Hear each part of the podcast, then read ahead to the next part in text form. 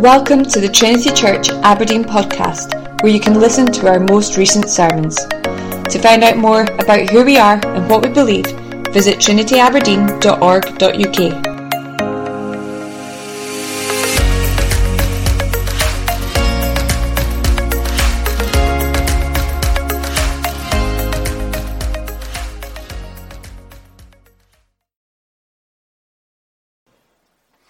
want to invite you then to turn to 2 Samuel, 2 Samuel chapter 12, and you'll find that on page 263 in the Church Bible. I'm also going to ask you this morning to turn to Luke's Gospel, chapter 15. You might want to put a finger in there, page 874. Uh, Luke's Gospel, chapter 15, page 874. But we're going to begin with 2 Samuel chapter 12 page 263. And I'm going to begin reading from verse 13. Let's hear God's word together. David said to Nathan, I have sinned. I have sinned against the Lord. And Nathan said to David, The Lord also has put away your sin. You shall not die. Nevertheless, because by this deed you have utterly scorned the Lord, the child who is born to you shall die. Then Nathan went to his house. And the Lord afflicted the child that Uriah's wife bore to David, and he became sick. David therefore sought God on behalf of the child, and David fasted and went in and lay all night on the ground. The elders of his house stood beside him to raise him up from the ground, but he would not, nor did he eat food with them. On the seventh day, the child died. And the servants of David were afraid to tell him that the child was dead, for they said, Behold, while the child was yet alive, we spoke to him, and he did not listen to us. How then can we say to him, The child is dead? He may do himself some harm. But when David saw that his servants were whispering together, David understood that the child was dead. David said to his servants, Is the child dead? They said, He is dead. Then David arose from the earth and washed and anointed himself and changed his clothes, and he went into the house of the Lord and worshipped. He then went to his own house. And when he asked, they set food before him, and he ate. Then his servants said to him, What is this thing that you have done? You fasted and wept you wept for the child while he was alive, but when the child died, you arose and ate food. David said, While the child was still alive, I fasted and wept, for I said, Who knows whether the Lord will be gracious to me that the child may live? But now he is dead. Why should I fast? Can I bring him back again? I shall go to him, but he will not return to me. Then David comforted his wife, Bathsheba, and went in to her and lay with her, and she bore a son, and he called his name Solomon. And the Lord loved him, and sent a message by Nathan the prophet, so he called his name Jedidiah, because of the Lord. Now Joab fought against Rabbah of the Ammonites and took the royal city. We're back now to the very beginning of chapter 11 the nation at war. Joab sent messengers to David and said, I have fought against Rabbah. Moreover, I have taken the city of waters. Now then, gather the rest of the people together and encamp against the city and take it, lest I take the city and it be called by my name. So David gathered all the people together and went to Rabbah and fought against it and took it. And he took the crown of their king from his head the weight of it was a talent of gold, and in it was a precious stone, and it was placed on David's head. And he brought out the spoil of the city, a very great amount. And he brought out the people who were in it, and set them to labor with saws and iron picks and iron axes, and made them toil at the brick kilns. And thus he did to all the cities of the Ammonites. Then David and all the people returned to Jerusalem. Now let's just turn forward to Luke's Gospel, please, chapter 15. Luke's Gospel, chapter 15, page 874. in your black Bibles, page 874.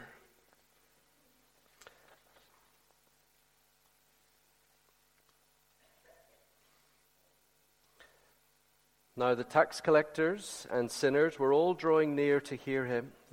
This is the Lord Jesus. The Pharisees and the scribes grumbled, saying, This man receives sinners and eats with them. Go down to verse 11. And he said, There was a man who had two sons, and the younger of them said to his father, Father, give me the share of property that is coming to me. And he divided his property between them. Not many days later, the younger son gathered all he had and took a journey into a far country, and there he squandered his property in reckless living. And when he had spent everything, a severe famine arose in that country, and he began to be in need. So he went and hired himself out to one of the citizens of that country, who sent him into his fields to feed pigs, and he was longing to be fed with the pods that the pigs ate, and no one gave him anything. But when he came to himself, he said, How many of my father's hired servants have more than enough bread, but I perish here with hunger? I will arise and go to my father, and I will say to him, Father, I have sinned against heaven and before you. I am no longer worthy to be called your son. Treat me as one of your hired servants. And he arose and came to his father. But while he was still a long way off, his father saw him and felt compassion, and ran and embraced him and kissed him. The son said to him, Father, I have sinned against heaven and before you. I am no longer worthy to be called your son. But the father said to his servants, Bring quickly the best robe and put it on him and put a ring on his hand and shoes on his feet, and bring the fattened calf and kill it, and let us eat and celebrate. For this my son was dead and is alive again. He was lost and is found. And they began to celebrate. Amen. Let's pray.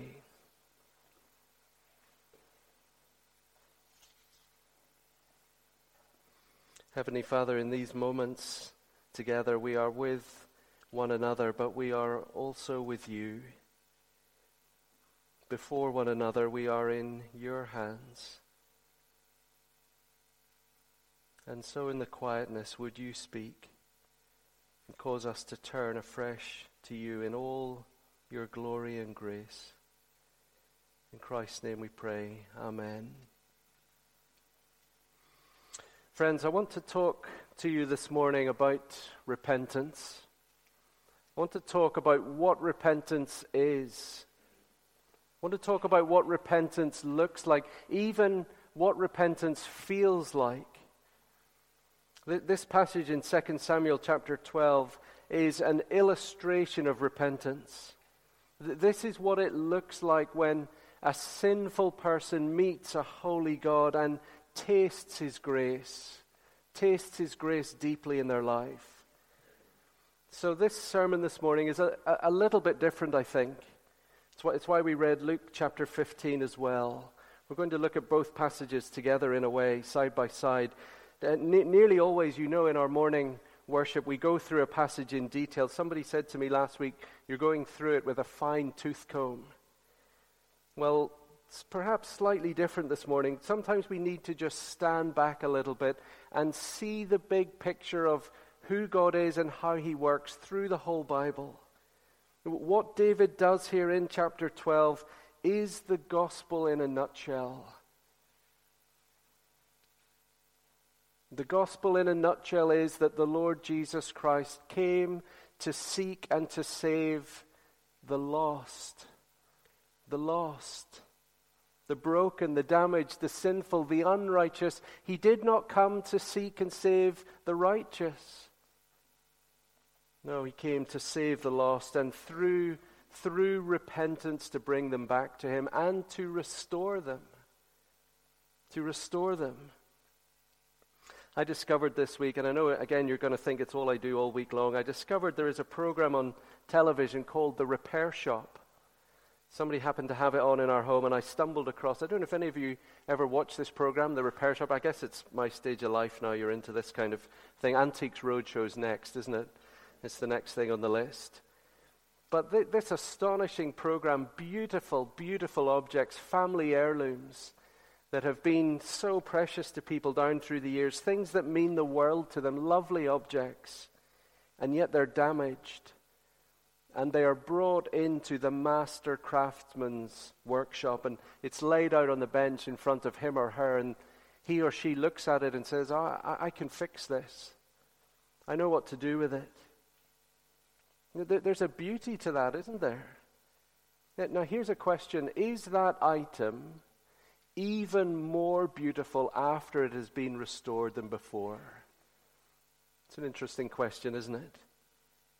Some of you will know about kintsugi. It's a Japanese art of repairing broken things, but repairing them with gold. The, word kintsugi, it means golden joinery. Taking broken things and stitching them together with gold in the seam so that it's not just that you put it back together, but you put it back together now with more worth in it than there was before, more beauty because of what has happened to it. Breakage and repair becomes part of the history of an object rather than something to disguise and to pretend about. Well, we're going to come to that, David's repentance, in this chapter.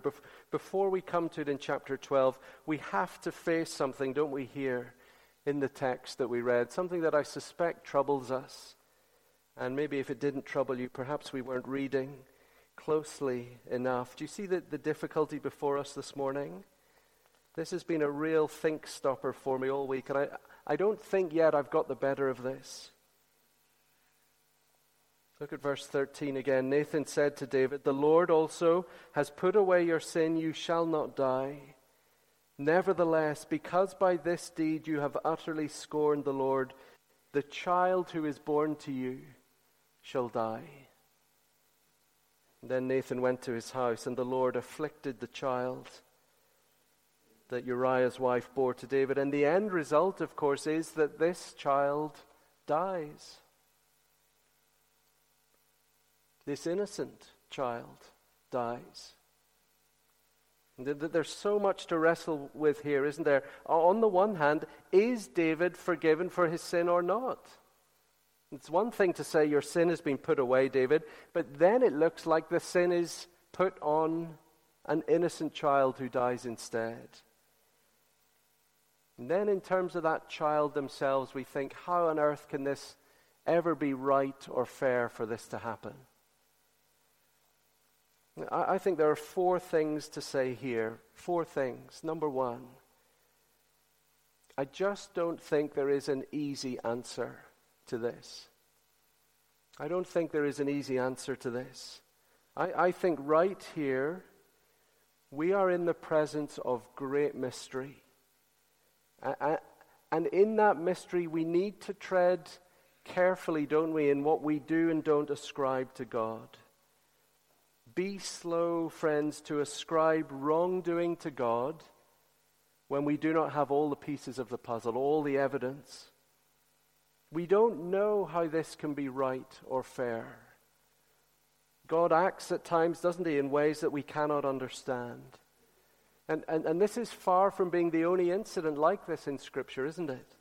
Listen to this Isaiah chapter 57. Just listen. The righteous man perishes, and no one lays it to heart. Devout men are taken away while no one understands.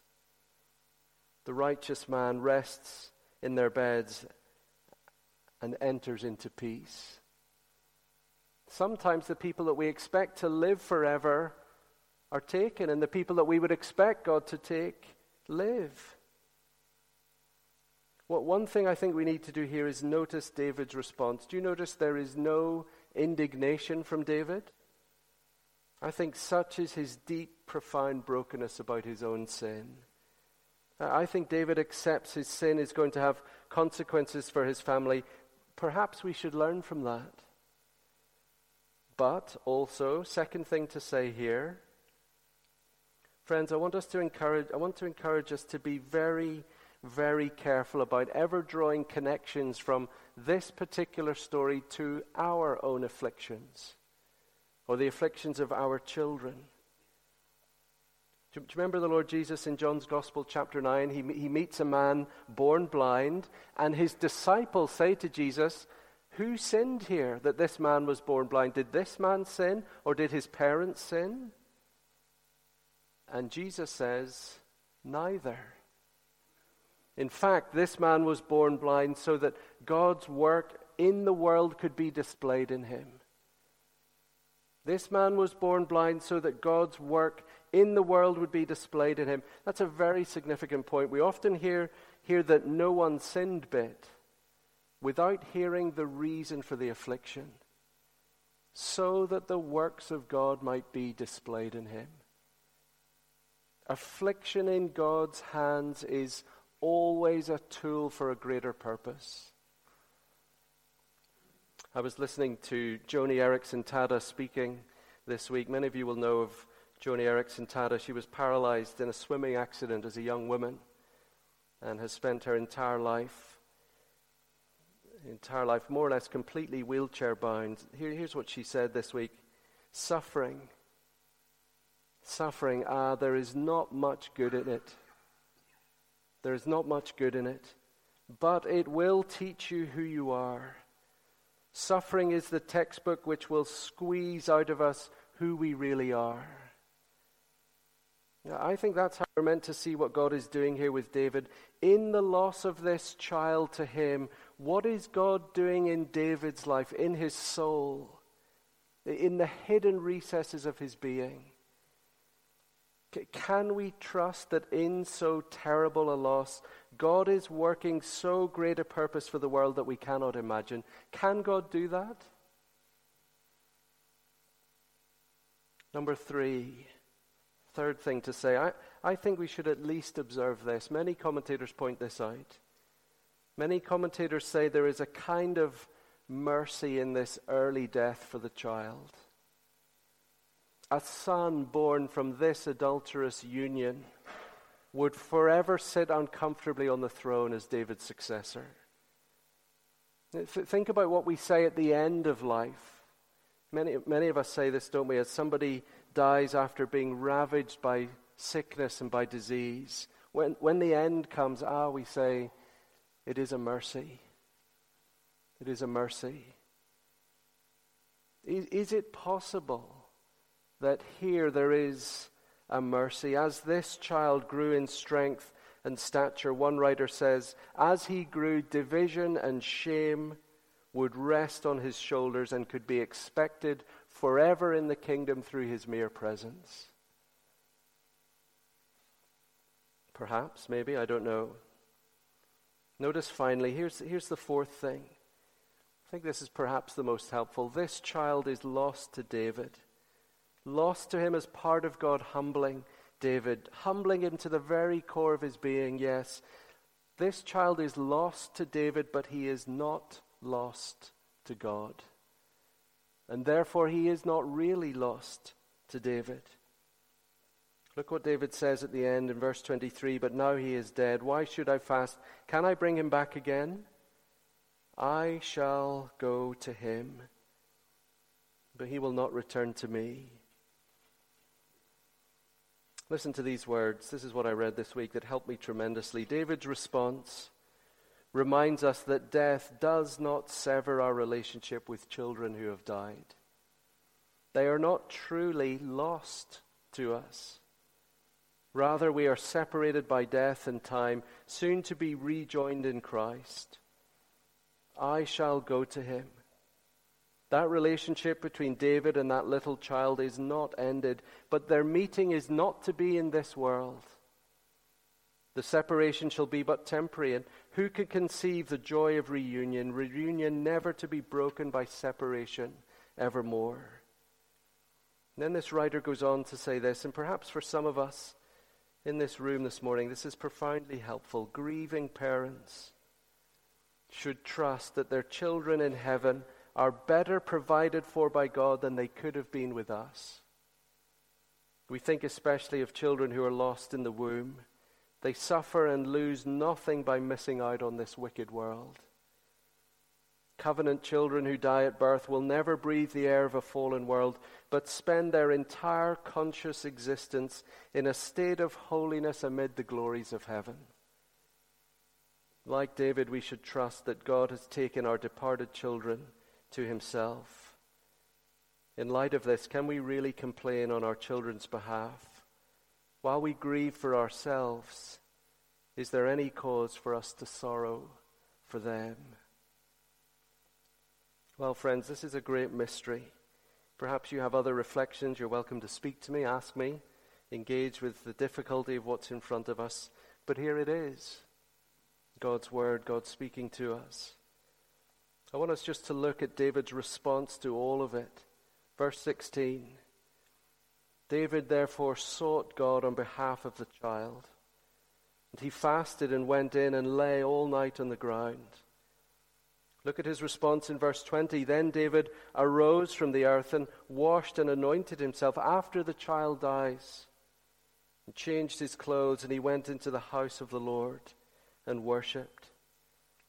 And of course, you can see it there. This is, this is all a great shock, isn't it, to his servants around him? For in this culture, what David has done is back to front. When somebody dies, you mourn them for seven days, not, not while they're still alive. David seems to have reversed it all. He mourns and fasts when the child is alive, but then he eats when the child is dead. But actually, it is because of the depth of what God is doing in David's life that he acts this way. This is deep repentance. And it is deep repentance going hand in hand with profound acceptance of God's goodness. Listen to Alistair Begg. He says, David takes, verse 20, David takes into the house of God the only damaged object that it is ever legitimate to bring. What is that? A broken and contrite heart. A broken and contrite heart. Do you remember 1 Samuel chapter 15? Samuel says, Sacrifice and offering, burnt offering, you did not desire God. It's not, it's not what God really wants, the brokenness of an animal. No, what the Lord desires is obeying His voice, hearing His voice. Yes, you need sacrifices when it all goes wrong, but they are pictures of what it is that God most wants not a broken animal, but a broken heart. A broken heart that says to God, I need you.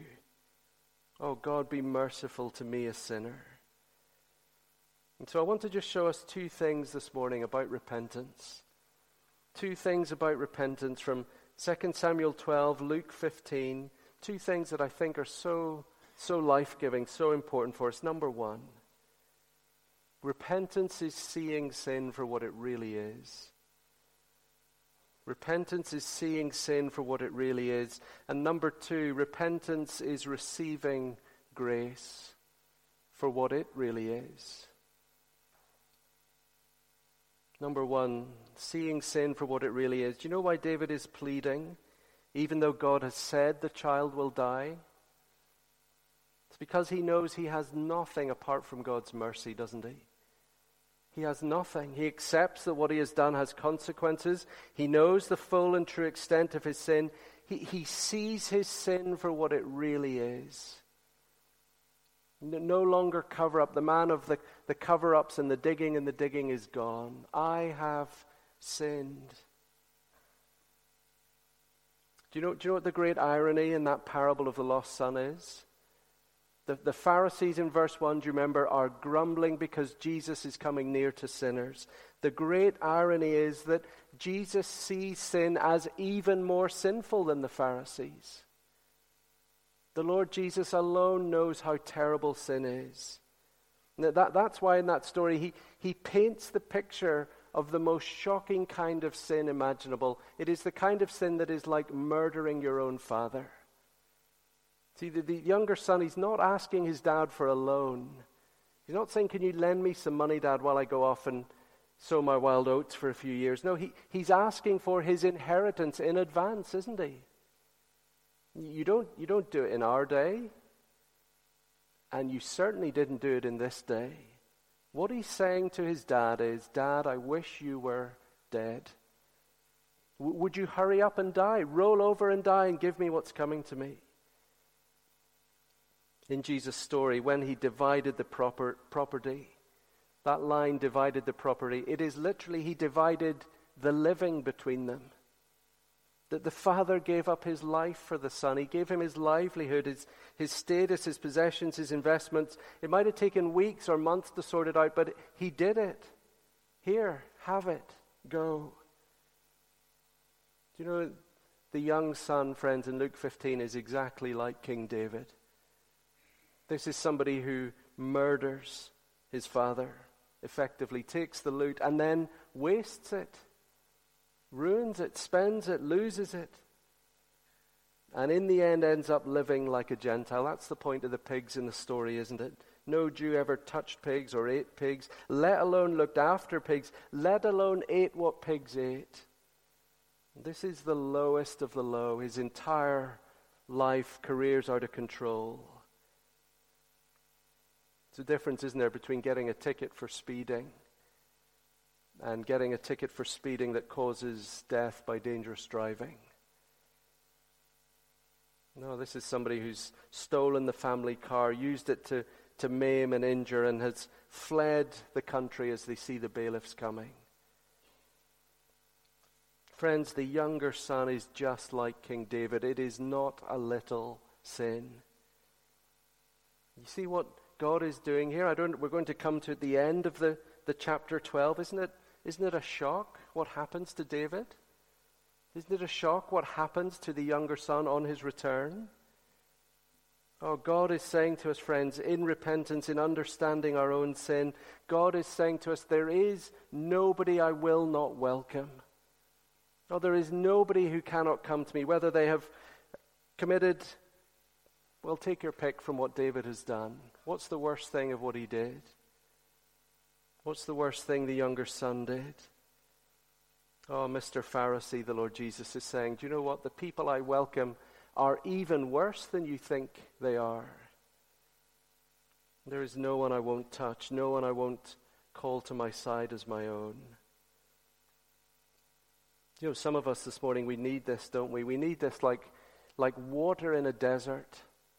We are younger sons, some of us. We're King David's.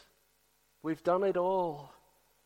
We couldn't wait to get away, maybe from parents. We certainly couldn't wait to get away from God and to go it alone. And now here we are this morning, many years later, looking back over the wreckage, decisions we made, and people we hurt, and we've covered up and dug and dug and dug down into our hole of selfishness, and the, the fingerprints of our own recklessness seem to be all over our lives. And we know that relationships are broken, children are hurt, parents are perplexed. And here we are inside a churchy world where everybody's lives seem to be neat and tidy and in order. We, we wonder, we secretly wonder if Jesus can really be for me what I've done. Listen to this. J.C. Ryle, my favorite bishop, you know I love him. Do we feel bad and wicked and guilty and deserving of God's anger? Is the remembrance of our past lives bitter to us? Does the recollection of our past conduct make us ashamed? then we are the very people who ought to run to Christ, just as we are making no useless delay. Christ will receive us graciously, pardon us freely, and give us eternal life. He receives sinners. Oh, friends, David sought God. David sought God. It's as though David is saying, isn't he? Lord, my son is suffering because of me, so have mercy on me, and so have mercy on him. David sees his sin and he doesn't run from God, he runs to him. Do you know what I think is most shocking about Pharisees? Pharisees are people who think they would never do what King David does or never do what the lost son does. Pharisees are happy to leave people outside. outside the house, outside the kingdom, lost, dirty. You, you're on the outside, so that must be where you belong. You can stay like that. But you know what grace is? I heard this definition this week. I think this is really beautiful. It's very simple. Grace is God something for nothing when we don't deserve anything. Grace is God something for nothing when we don't deserve anything. Oh, you see, repentance is such a, a messy but a, a beautiful thing, isn't it? It's, it's just when somebody says out loud, plain and simple, I was wrong, I sinned, I messed up, you were right. I'm sorry. I'm sorry. Repentance is that moment when you kind of find yourself looking in the mirror, don't you? Looking at yourself thinking, what on earth was I, was I thinking? Did I do that? How could I do that? Repentance is realizing how far you've wandered from the love of God, not just the law of God. You, you notice that in that parable, the son, his seeking, he wants to go back to his father. My father who is a world of love. Even the servants in his house have more than enough bread, more than enough. That, that son has given his fingers to a world of love, and now he wants to go back to it. Repentance is recognizing who you have wronged. Do you notice that in what David says? I have sinned against the Lord. What does the Son say? I have sinned against heaven. Against you, Lord. Repentance is saying what is true, friends. I have sinned against you, Lord. See, the, the sins that we commit are always two directional, aren't they? We never sin in one direction. Whatever we're doing horizontally, it is always sin against God first and foremost. Whatever we do to others, it is sin against Him first. I have sinned against heaven and I have sinned against my Father. Oh, it is against God and against God first and foremost, and only then is it sin against Uriah and Bathsheba and Joab and the child and everyone else. Friends, I want us to learn about repentance. True repentance is so simple. I have sinned. No qualifications, no excuses, no attachments, no carefully managed media statements sent out into the world. Sinners who know they're sinners don't think they need therapy. They need rescue. They need new relationship. I want to encourage us repentance is never saying, I'm sorry if. I'm sorry if. Anytime you add that little word if to your repentance, it's not true repentance. I'm sorry if I hurt you. No, I'm sorry for hurting you. I'm sorry if you're upset by what I said. No, I'm sorry that I upset you. Repentance is I know what I did is wrong. End of story. No ifs, no buts, no maybes. I am no longer worthy to be called your son. True. I do not deserve to have the son you've given me, God. This son is a mercy. Oh, he's in your hands. It is all of mercy. God, be merciful to me. Out into the light, no shadows, no camouflage. There is nothing to hide. David fasted and went in and lay all night on the ground. Friends, you know, repentance is what leads God to reach down and pick up the broken pieces. I want to finish with this. Number two, repentance is receiving grace for what it really is. Repentance is receiving grace for what it really is. Repentance is part of God's golden joinery. For look, verse 24, aren't you surprised here by God's grace? Look at the extent of it. Then David comforted his wife, Bathsheba, and went into her and lay with her, and she bore a son. And He called his name Solomon.